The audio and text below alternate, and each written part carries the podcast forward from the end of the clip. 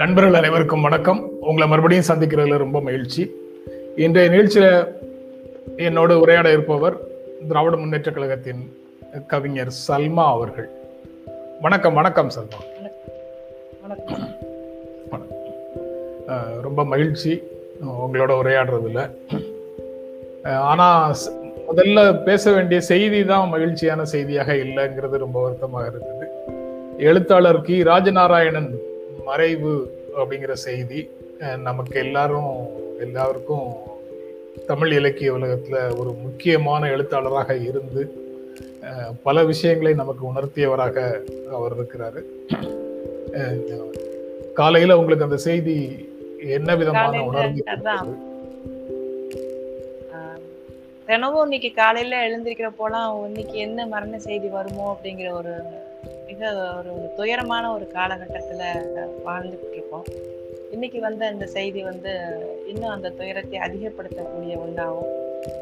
இலக்கிய உலகத்துக்கு மிகப்பெரிய ஒரு இலக்கிய படைப்புகள்லாம் தந்த ஒரு செல்லமாக கரிசல் இலக்கியத்தினுடைய தந்தைன்னு சொல்லப்பட்ட அவருடைய மரணம் வந்து ரொம்ப ஒரு கஷ்டமான ஒன்றா இருந்தது. ஜீரணிச்சிக்கவே முடியல. ஏன்னா அவருடைய கதைகள் அந்த அந்த நிலம் சார்ந்த அந்த வாழ்க்கை அந்த மக்களுடைய கதைகள் நாட்டுப்புற கதைகள் எவ்வளோ எவ்வளவோ விஷயங்களை வந்து கரிசல் இலக்கியத்துல நம்- நமக்கு ஒரு பெரிய அளவுக்கு வந்து அறிமுகம் தந்த ஒரு கதைகளா இருந்தது.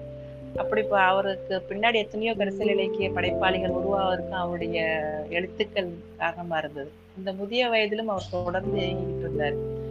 அவருடைய கோபல கிராமம் படிச்சதுக்கு அப்புறம் வந்து அதுக்கப்புறம் தான் என்னுடைய நாவல்ல முதல் நாவல்ல வந்து சரி இதெல்லாம் எழுதக்கூடிய ஒரு நாவல் இலக்கியம் அப்படின்னா ஒரு பெரிய ஒரு வெஸ்டர்ன் ஒரு தாட் அது ஒரு பெரிய ஒரு வேற ஒரு வடிவம் அப்படிங்கிற ஒரு இது இருந்தது. நான் அந்த வடிவம்னா இல்லை இது நம்முடைய வாழ்க்கையை எழுத முடியும். நம்முடைய வாழ்க்கையில இருக்கக்கூடிய சின்ன சின்ன கதைகளையும் ஆஹ் விஷயங்களையும் நம்ம பதிவு செய்ய முடியும். அதை நம்முடைய வட்டார வழக்கிலையும் பண்ண முடியும் அப்படிங்கிற ஒரு நம்பிக்கையை எனக்குலாம் அவருடைய படைப்பு கொடுத்திருக்கு. பல்வேறு வகையில வந்துட்டு அவருடைய பங்களிப்பு இலக்கிய பங்களிப்பு வந்து யாராலும் வந்து மறக்க முடியாத ஒண்ணு. அந்த அளவுக்கு வந்து மிகப்பெரிய அளவுக்கு ஆளுமையா வந்து இலக்கிய உலகத்துல அவர் இருந்திருக்காரு. அவருடைய இந்த இத்தனை வயசு வரைக்கும் அவர் இருந்தாரு அப்படிங்கிறதே நமக்கு ஒரு பெரிய சந்தோஷமான ஒரு நிகழ்வாக தான் நான் பார்த்துருக்கேன். அவருடைய இன்னும் இருக்காரு. நமக்கு முன்னோடியான ஒரு எழுத்தாளர் கூடவே இருக்காரு. இன்னும் இயங்கிக்கிட்டு இருக்காரு. அவரை நினைச்சா பார்க்க முடியும் அப்படிங்கிற ஒரு சூழ்நிலையெல்லாம் இருந்தது. ஆனா இன்னைக்கு அவருடைய மரணம் வந்து பெரிய துக்கத்தை ஒரு ஒரு வெற்றிடம் தான் இது. நிச்சயமா அது பெரிய இழப்பு ஆஹ் அவருடைய பங்களிப்பு வந்து என்னைக்கு காலகாலமாக இருக்கும் அப்படிங்கிறது நமக்கு தெரியும். இருந்தாலும் ஒரு அவருடைய இழப்பு அவர் இல்லைங்கிற ஒரு விஷயத்தை வந்து ஏத்துக்கிறதுக்கு மனசுல அவ்வளவு எளிதா தயாரா இருக்கிறது இல்லை. அவர் எவ்வளவோ விஷயங்களை படிச்சிருந்தாலும் கூட அவருக்கு முன்னோடி அவருடைய படைப்புகளை வந்து பின்பற்றி நிறைய கரிசல் எழுத்தாளர்கள் தோன்றுவதற்கு அவர் நிறைய வந்து முயற்சிகளையும் முன்னெடுப்புகளையும் என்கரேஜ் பண்ணுறதையும் பண்ணாருங்கிறது நமக்கு எல்லாருக்கும் தெரியும். அது எல்லாரும் பண்றதில்லை அப்புறம் வட்டார வழக்குகளை சேர்த்தது சேர்த்து அதை ஒரு தொகுப்பாக கொண்டு வர்றதுக்கான முயற்சிகள் அவர் எடுத்தார். இப்படி பல்வேறு வகையில் வந்து தமிழ் இலக்கியத்தையும் நம்முடைய மொழியையும் நம்முடைய பண்பாடுகளையும் கலாச்சாரத்தையும் நம்முடைய வாழ்வியலையும் நம்முடைய மண் சார்ந்த ஒரு பண்பாடுகளையும் அவர் வந்து தன்னுடைய கதைகள் வழியா வெளிப்படுத்திக்கிட்டே இருந்தார். அது நிச்சயமாக பெரிய இழப்பு.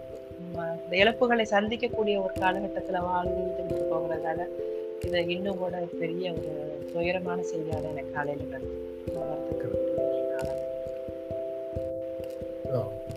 அப்புறம் மற்ற செய்திகளுக்குள்ள போனா புதிய கல்வி வாசிச்சது ரொம்ப முக்கியம். முக்கியமானது முக்கியமானது. அதற்கு அதற்கு பிறகு அந்த வட்டார வழக்குல இருக்கக்கூடிய சொலவடைகளை தொகுத்தது தொகுத்ததும் ஒரு புதிய முயற்சி.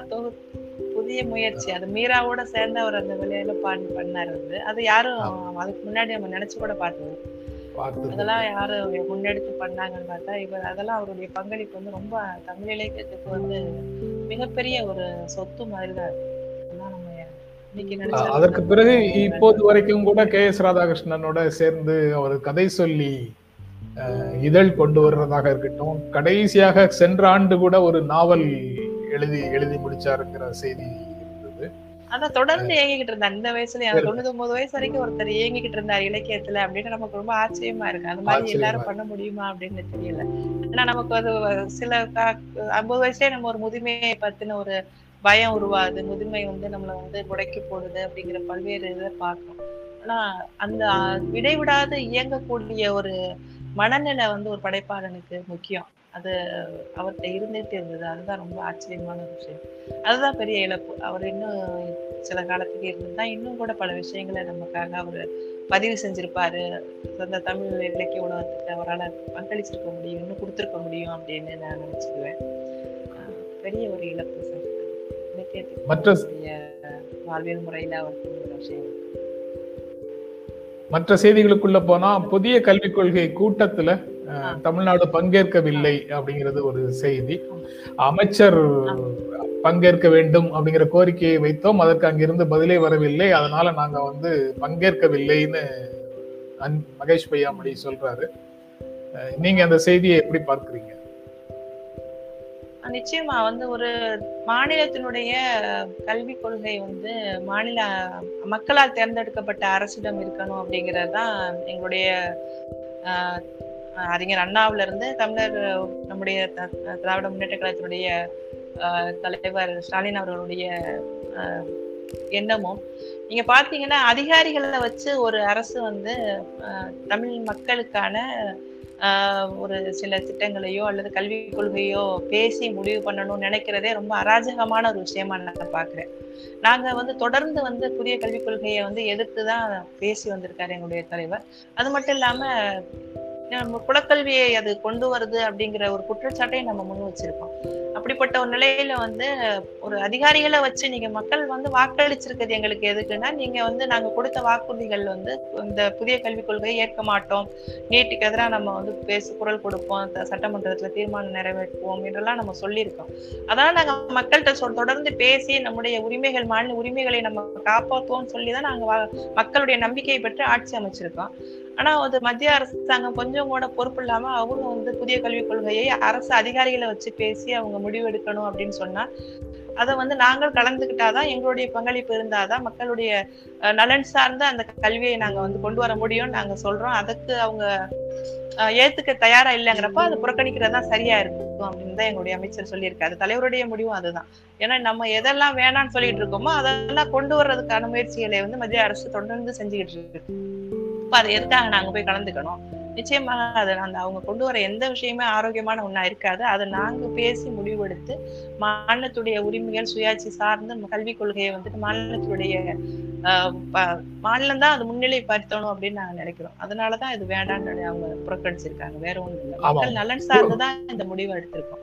புறக்கணிப்பு அப்படிங்கிறது சில ஊடகங்கள்ல புறக்கணிப்புங்கிற சொல்ல பயன்படுத்துறாங்க. ஆனா அம்- அமைச்சர் மகேஷ் வந்து அதை அந்த சொல்ல பயன்படுத்தல. நாங்க வந்து கடிதம் போட்டோம்.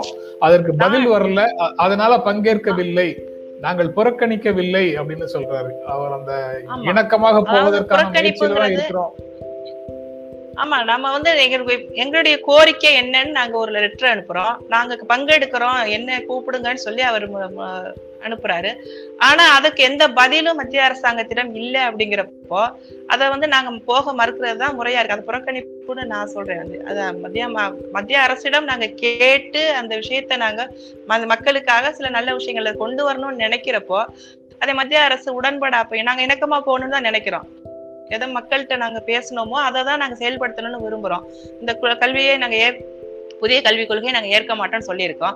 அப்போ அதை மக்கள்கிட்ட நாங்கள் நியாயமாக அது சொன்ன விஷயத்த நாங்கள் செயல்படுத்தணும்னா மத்திய அரசிடம் நாங்கள் கோரிக்கை தான் வைக்க முடியும். ஆனால் அவங்க அரசாங்கம் வந்து என்ன நினைக்குதுன்னா அதிகாரிகளோட அந்த விஷயத்த பேசி முடிவு பண்ணலாம் அப்படின்னு சொல்றப்போ நம்ம இணக்கமாக போக முயற்சி செஞ்சாலும் அவங்க நீங்க வர வேண்டாம் நாங்க அதிகாரிகளை வச்சு முடிச்சுக்கிறோன்றப்போ நிச்சயமா அதை நம்ம ஏத்துக்க முடியாது. அதனால தான் கலந்துக்க முடியாதுன்னு சொல்லி நம்ம மற்றபடி மத்தபடி நாங்க வேண்டாம்னு ஆரம்பத்திலேயே நாங்க எதிர்ப்ப தனிப்பட்ட விரோதமும் கிடையாது இதுல. மக்கள் நலன் சார்ந்துதான் இந்த விஷயத்தை நம்ம முன்னெடுக்கணும். அதாவது மாநில உரிமைகள் மீதான தாக்குதல் அப்படிங்கறதுனாலயும் அதை வந்து அதுல பங்கேற்க ஆமா மாநில உரிமைகளை வந்து மாநில உரிமைகளை நாங்க கேட்டு பெறுவதற்கு தான் நாங்க கலந்துக்கிறோம்னு சொல்லி ஒரு செய்தி அனுப்புறோம். அதுக்கு எந்த பதிலும் இல்லைங்கிறப்ப நாங்க எப்படி போய் கலந்துக்க முடியும்? இது ஒரு அவமானம். அதெல்லாம் அவங்க வந்து அதை ஏத்துக்க தயாரா இல்ல அப்படிங்கறதுதான் நம்மளுடைய முடிவை அவங்க ஏத்துக்க தயாரா இல்லைன்றத காட்டுது. அதுக்கப்புறம் பயன்பாட்டுக்கு வந்தது டூ டிஜி கரோனா மருந்து அப்படின்னு ஒரு மருந்தை இன்ட்ரோடியூஸ் பண்றாங்க. டிஆர்டிஓ தயாரித்த க- கண்டுபிடித்த மருந்துன்னு சொல்றாங்க. அது பொடியாக இருக்கும். அதை வந்து கரைச்சு சாப்பிட வேண்டும். அது பலன் தரும் அப்படின்னு சொல்றாங்க. மற்ற கொரோனா சிகிச்சையோடு சேர்ந்து இதையும் சாப்பிட்டா ஒரு இரண்டு நாட்கள் மூன்று நாட்களுக்கு முன்னதாக நலம் பெறலாம் அப்படின்னு சொல்றாங்க. பல்வேறு அஹ், மருந்துகள் பற்றிய சர்ச்சைகள் ஓடிட்டு இருக்கும்போது போது இது வந்து எந்த விதமான அஹ், அ- அறிவியல் ரீதியாக மெய்ப்பிக்கப்பட்டு இது வருது அப்படிங்கிறது தெரியல. அவசரகால பயன்பாட்டுக்காக உடனடியாக அனுமதி கொடுக்குறாங்க. இந்த மருந்தை பற்றி அஹ், என்ன எப்படி என்ன நினைக்கிறீங்க? எப்படி பாக்குறீங்க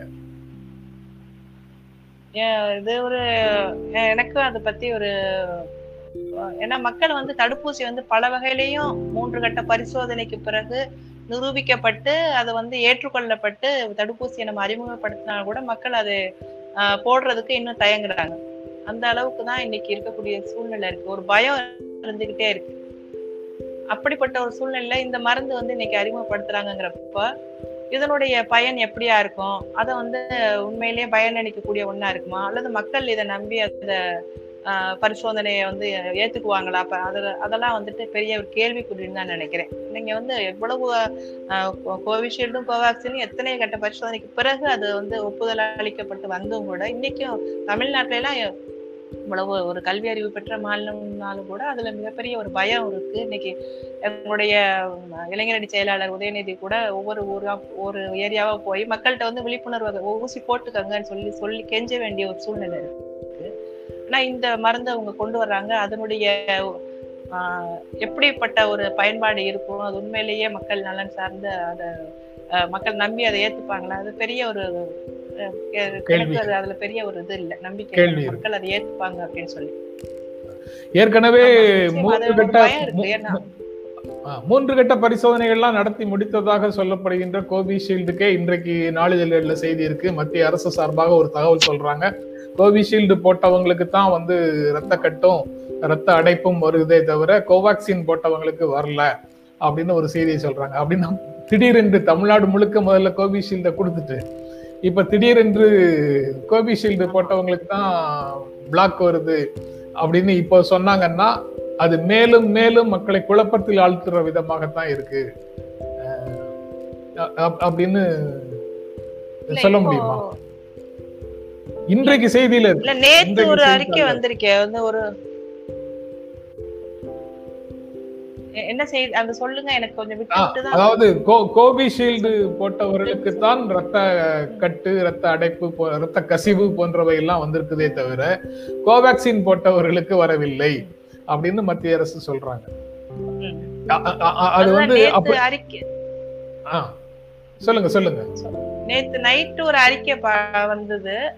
சென்ட்ரல் கவர்மெண்ட்ல இருந்து தான் வந்தது. ஆய்வு எப்படின்னா zero point six sixty one percentage பீப்புளுக்கு தான் இந்த ரத்த கசிவோ அல்லது இந்த மாதிரியான பிரச்சனைகளோ வந்ததுன்னு சொல்லி. நேத்து நைட்டு நான் பார்த்தேன் செய்தியில வந்து.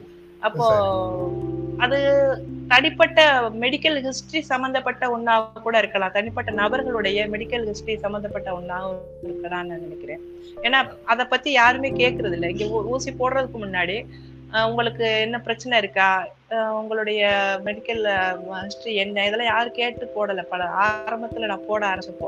அஹ், இப்போவும் அந்த சம்பந்தமான ஏதாவது ஒரு பின்விளைவு வருதுன்னா அதுவும் கேட்டு நம்ம போட்டிருக்கலாமோன்னு தோணுது. அந்த பர்சன்டேஜ் இருக்குங்கிறத நேற்று கூட ஒத்துக்கிட்டு இருக்காங்க.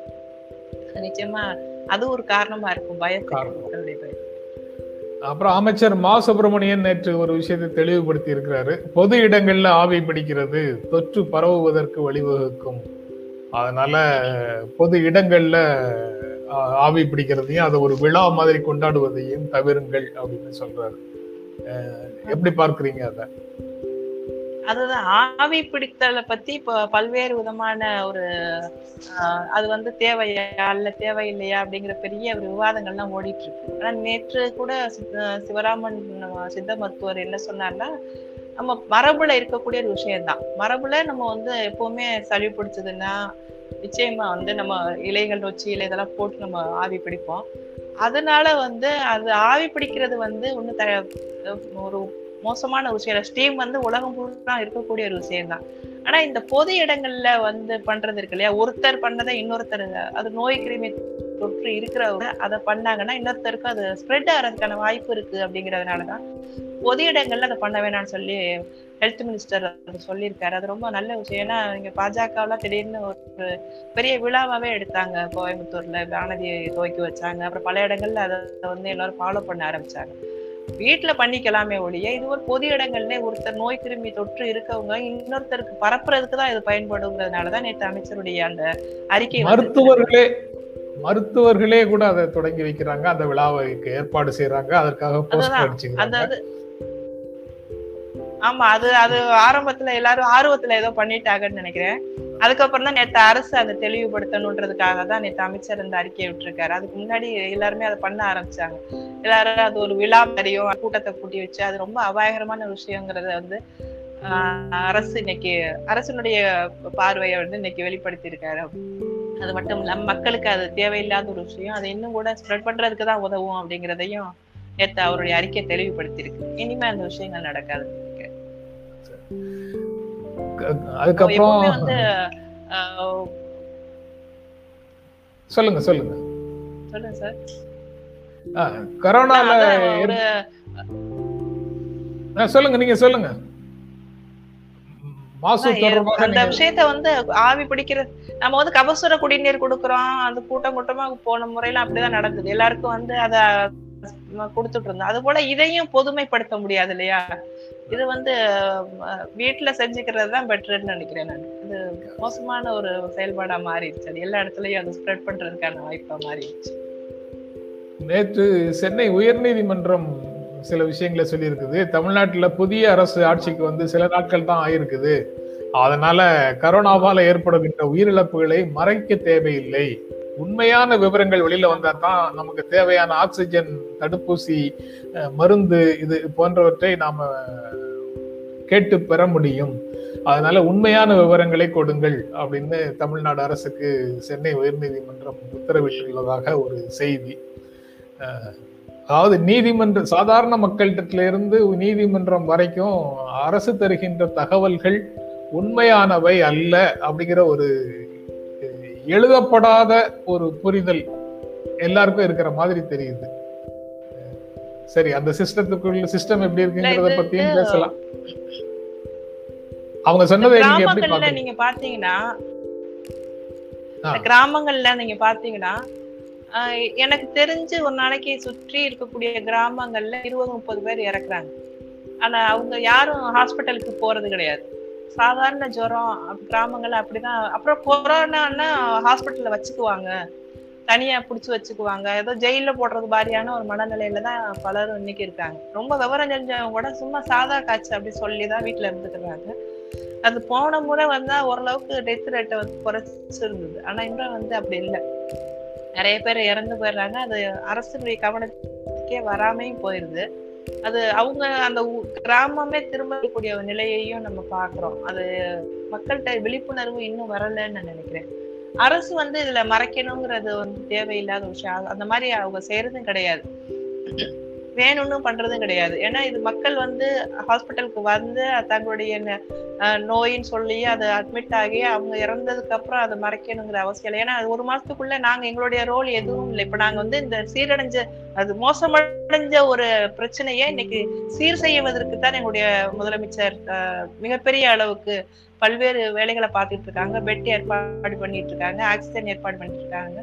அத்தனை தொழிற்சாலைகளும் இன்னைக்கு ஓடாம இருந்த மூடி கிடந்த தொழிற்சாலை எல்லாம் இன்னைக்கு திறக்கப்படுது. ஆக்சிஜன் தயாரிக்க முடியுமான்னு சொல்லி ஆஹ் நெதர்லாந்துல இருந்து ஆக்சிஜன் கொண்டு வர முடியுமான்னு பல்வேறு முயற்சிகள் நாங்க பண்ணிக்கிட்டு இருக்கோம். பண்ணிக்கிட்டு இருக்கோம். மக்கள் ஒத்துழைப்பு இல்லாம அவங்க எங்கேயாவது ஒரு இடத்துல போய் வீட்டுல இருந்து ஹாஸ்பிட்டலுக்கு போ வராம அந்த மரணங்கள் நிகழும் பொழுதுதான் அது சரியான ஒரு முடிவு வர மாட்டேங்குது. எத்தனை பேர் இறந்தாங்க அப்படிங்கிறத எடுத்துட்டு வந்து காட்ட முடியாம ஆகுது. இதுல வந்து மறைக்கணுங்கிறத விட மக்களுடைய ஒத்துழைப்பு அவசியம் இருக்கும்னு நான் நினைக்கிறேன்.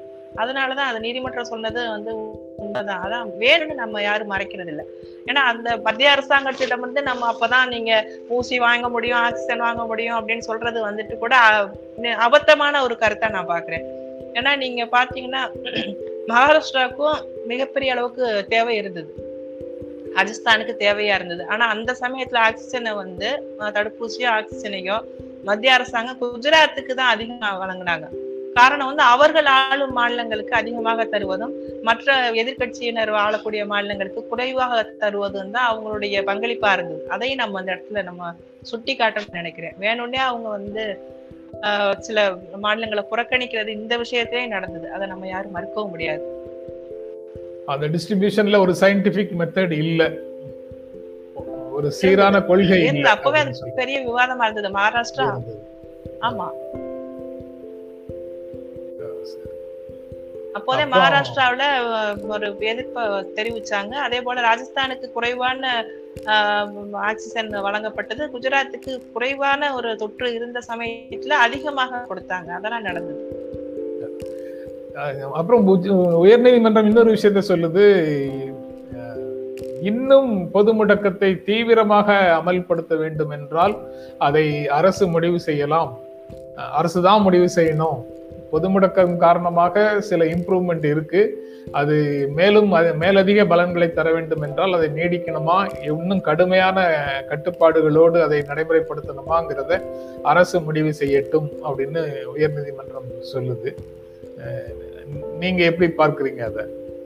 இப்போ மற்ற மாநிலங்கள்ல இப்போ இருக்காட்டுல தமிழ்நாட்டுல கேசஸ் அதிகரிச்சுட்டு இருக்குங்கிறத நம்ம பாக்குறோம் இந்த முழு முடக்கம் அப்படிங்கிறது வந்து எந்த அளவுக்கு மக்கள் பின்பற்றுறாங்கன்னு பார்த்தோம்னா ரொம்ப வருத்தமா தான் இருக்கு. மதுரையில எல்லாம் நேற்று பாத்தீங்கன்னா எல்லா இடத்துலயுமே ஒரே கூட்டம் தான் போயிட்டே இருக்கு. இது சோசியல் ரெஸ்பான்சிபிலிட்டிங்கிறதே நம்ம மக்கள்கிட்ட இல்லை. இந்த அரசு மட்டுமே அதை எடுத்துக்கணும் அப்படின்னா நிச்சயமா அது அரசுடைய கடமை மட்டும் இல்லை. அந்த மக்களும் உணர்ந்து செயல்பட்டா மட்டும்தான் இந்த தொற்றுல இருந்து நம்ம விடுபட முடியும்னு நான் நினைக்கிறேன். நீங்க பாத்தீங்கன்னா இப்போ ஒரு பொ- பொது முடக்கம் அப்படிங்கிறப்போ அது பல்வேறு விஷயங்களை வந்து பாதிக்கக்கூடிய ஒண்ணா மாறிடுது. இந்த அன்றாட வாழ்க்கையை சார்ந்து பலருக்கும் வந்து ஒரு சிக்கலை உருவாக்குது. இப்போ நம்ம டைமை குறைக்கிறப்போ இப்போ ஆறு டு பத்து நம்ம குறைச்சிருக்கோம். அப்போ கூட்டம் வந்து அதிகமா போகுது. இப்போ இதை வந்து கண்ட்ரோல் பண்றதுங்கிறப்போ பலரையும் பாதிக்கக்கூடிய ஒண்ணா மாறுது. பலருக்கும் வந்து அது வாழ்க்கை சார்ந்த இடர்பாடுகளை கொண்டு வருது. உணவு சார்ந்த விஷயங்கள் இப்படி எவ்வளவு விஷயங்களை வந்து பிரச்சனையா மாறிடுது. அப்போ வந்து அரசு வந்து கொண்டு வரக்கூடிய எந்த ஒரு லாக்டவுனாக இருந்தாலும் எந்த ஒரு நடைமுறையில இருந்தாலும் அதை வந்து மக்கள் பின்பற்றினால் மட்டும்தான் இந்த பிரச்சனைய வந்து சரி செய்ய முடியும்னு நான் நினைக்கிறேன். மக்களுடைய ஒத்துழைப்பு சுத்தமா இல்லை சார். அதை நம்ம யாரும் இல்லைன்னு ஏ- முடியாது. அவங்களுடைய ஒத்துழைப்பு இல்லாம தான் இந்த சீரழிவை நம்ம அடைஞ்சிட்டு இருக்கு இந்த மாநிலம் அதுக்கப்புறம் கூட்டுறது குறைக்கிறது வந்து பிரச்சனை இல்ல. அத வந்து யார் ஃபாலோ பண்றாங்கங்கிறதுலதான் இப்ப இவ்வளவு பெரிய இது- நடந்திருக்கு. மருத்துவர்கள் எந்த அளவுக்கு போராடிக்கிட்டு இருக்காங்க? நம்ம பெட்டு வந்து எத்தனை லட்சம் பெட்டு கொண்டு வர முடியும்? நேத்து ஆயிரம் பெட்டு புதுசா வந்து ஹெல்த் மினிஸ்டர் வந்து ஹாஸ்பிட்டல்ல துவக்கி வைக்கிறார். இதெல்லாம் எப்படி போதுமானதா இருக்கும்? லாக்டவுன் வந்து ஒரு வகையில ஒரு பாதிப்பு தான் மக்கள் வந்து நிச்சயமாக ஏற்றுக்கொள்ளவே மாட்டேன்றாங்க எந்த விஷயத்தையும். அதுக்கப்புறம் இறுதியான செய்தி நிறைவான செய்தி. ஆனால் மனநிறைவு கொடுக்குற செய்தி இல்லை. திரும்பவும் அதே மாதிரி செய்திகளை தான் பேசிட்டு இருக்கிறோம். Centre for monitoring Indian economy ஒரு தகவல் சொல்லுது. ஒரு வருட காலத்துல வந்து ஏராளமான வேலை இழப்புகள் நடந்திருக்குது. ஒரு லேபர் பார்ட்டிசிபேஷன் ரேட் வந்து நாற்பதுல இருந்து முப்பத்தி எட்டாக இரண்டு சதவீதம் குறைந்தால் கூட அதாவது இரண்டு சதவீதம் குறைந்தால் கூட நம்ம பாப்புலேஷன் பர்சன்டேஜில் பார்க்கும்போது மிக மிக அதிகமாக இருக்கு.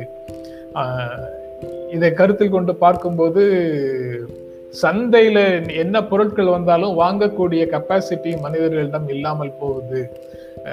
இது இந்திய பொருளாதாரத்தை மிக கடுமையாக பாதிக்குது அப்படின்ற தகவல்கள் எல்லாத்தையும் சொல்லியிருக்கிறாங்க. அதை ஒரு ஆங்கில நாளிதழில் செய்தியாக போட்டிருக்கிறாங்க. நீங்கள் எப்படி பார்க்குறீங்க அதை? இப்போ ஒண்ணும் இல்ல இது இப்போ இது இன்னைக்கு நடந்த பிரச்சனை மாதிரி வந்து நம்ம பார்க்கறது நான் நினைக்கிறேன். ஏன்னா இது வந்து பத்தொன்பது ஆயிரத்தி தொள்ளாயிரத்தி ரெண்டாயிரத்தி பத்தொன்பதுலயும் ரெண்டாயிரத்துலயே பட்ஜெட்லயே அந்த சரிவு நமக்கு துவங்கி தொடர்ச்சியாக நமக்கு வந்து பெரிய அளவுக்கு பொருளாதார சரிவை வந்துட்டு ஃபேஸ் பண்ணிட்டு தான் இருக்கோம். அதை வந்து பல கட்டுரைகள் அப்பவே வர ஆரம்பிச்சது. மன்மோகன் சிங் வந்து ஏற்கனவே இதை பத்தி சொல்லியிருக்காரு இப்போ இதெல்லாமே நம்ம வந்து இப்போ- இருக்கக்கூடிய சூழ்நிலை லாக்டவுன் அப்புறம் வேலை இல்லை அப்புறம் யார் வேலையும் பணம் இல்லை. இப்போ வந்து யார் வெளியில போகாதப்போ அவங்க கையில இருந்து நூறு ரூபாய் போய் செலவு பண்ணா மட்டும்தான் பணம் ரொட்டேஷன் இருக்கு. இப்ப அதுக்கான வழியும் இல்லை. இப்ப எல்லாத்தையும் வந்து கடந்த ஆறு ஏழு வருடங்கள் ஒரு தொடர்ச்சியாக எந்த முன்னெடுப்பும் வந்து செய்யாத மத்திய அரசாங்கத்தினுடைய அஹ், கொள்கை முடிவுகள் தான் காரணம் நான் நினைக்கிறேன். நீங்க பாத்தீங்கன்னா எப்பவுமே பொருளாதாரம் இந்த அளவுக்கு வீழ்ச்சி அடைகிறது உலகம் முழுக்க கொரோனாவில உலகம் கொரோனாவுல தான் இருக்கு. ஆனா இந்த சமயத்துல வந்து அஹ், கடந்த ஆட்சி வந்ததுக்கு பிறகு நமக்கு வந்து பொருளாதார சரிவு துவங்கிருச்சு. அதை நம்ம யாருமே மறுக்க முடியாது. அதுதான் நம்ம இன்னைக்கு கொரோனா தலையில ஏற்றி வைக்கலான்னு பாக்குறாங்க. இதுல வந்து எல்லாத்தையுமே பொதுமைப்படுத்தணும் அப்படிக்கூடிய மத்திய அரசாங்கத்துக்கு இதுல மிகப்பெரிய பங்கு இருக்குன்னு நான் நினைக்கிறேன்.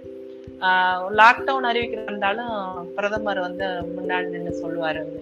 மாநில அரசுகளுடைய கையை கட்டி போட்டு தான் பல விஷயங்கள் வந்து மத்திய அரசாங்கம் செஞ்சுட்டு இருக்கு. எல்லாத்துலேயுமே. நீங்கள் நீங்க பாத்தீங்கன்னா இப்போ இந்த முறை வந்து மாநில அரசாங்கமே போத்தியோ எதையோ நீங்க முடிவு பண்ணலாம்னு சொல்லி அவர் சொல்லியிருக்காருன்னா தன்னை எதுவும் பண்ண முடியல அப்படிங்கிற ஒரு நிலைப்பாடு அவரே எடுத்திருக்காரு. புரிஞ்சுக்கிட்டாருன்னு நான் நினைக்கிறேன்.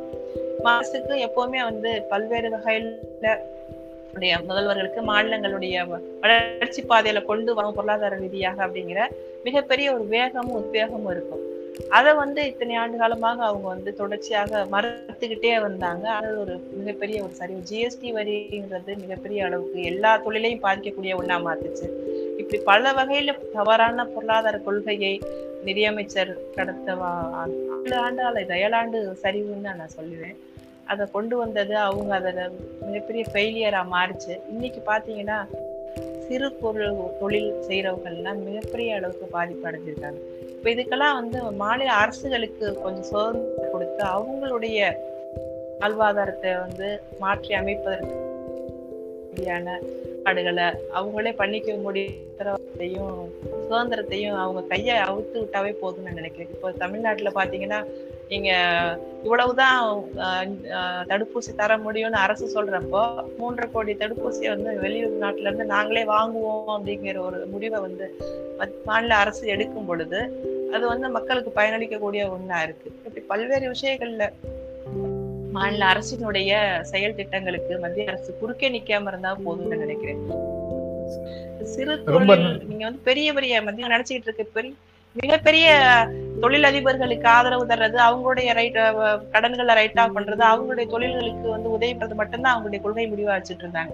ஆனா சிறு தொழில்கள்ல தான் மிகப்பெரிய அளவுக்கு தொழிலாளிகள் இங்க வேலை பார்க்கறதோ அல்லது பொருளாதாரம் வளர்ச்சி அடைகிறதோ அல்லது பணம் ரொட்டேஷன் ஆகுறதோ அது ரொம்ப அழகான விஷயம். நம்ம நகரங்கள் மட்டும் இல்ல கிராமங்கள் சார்ந்த ஒரு நாடு இல்லையா?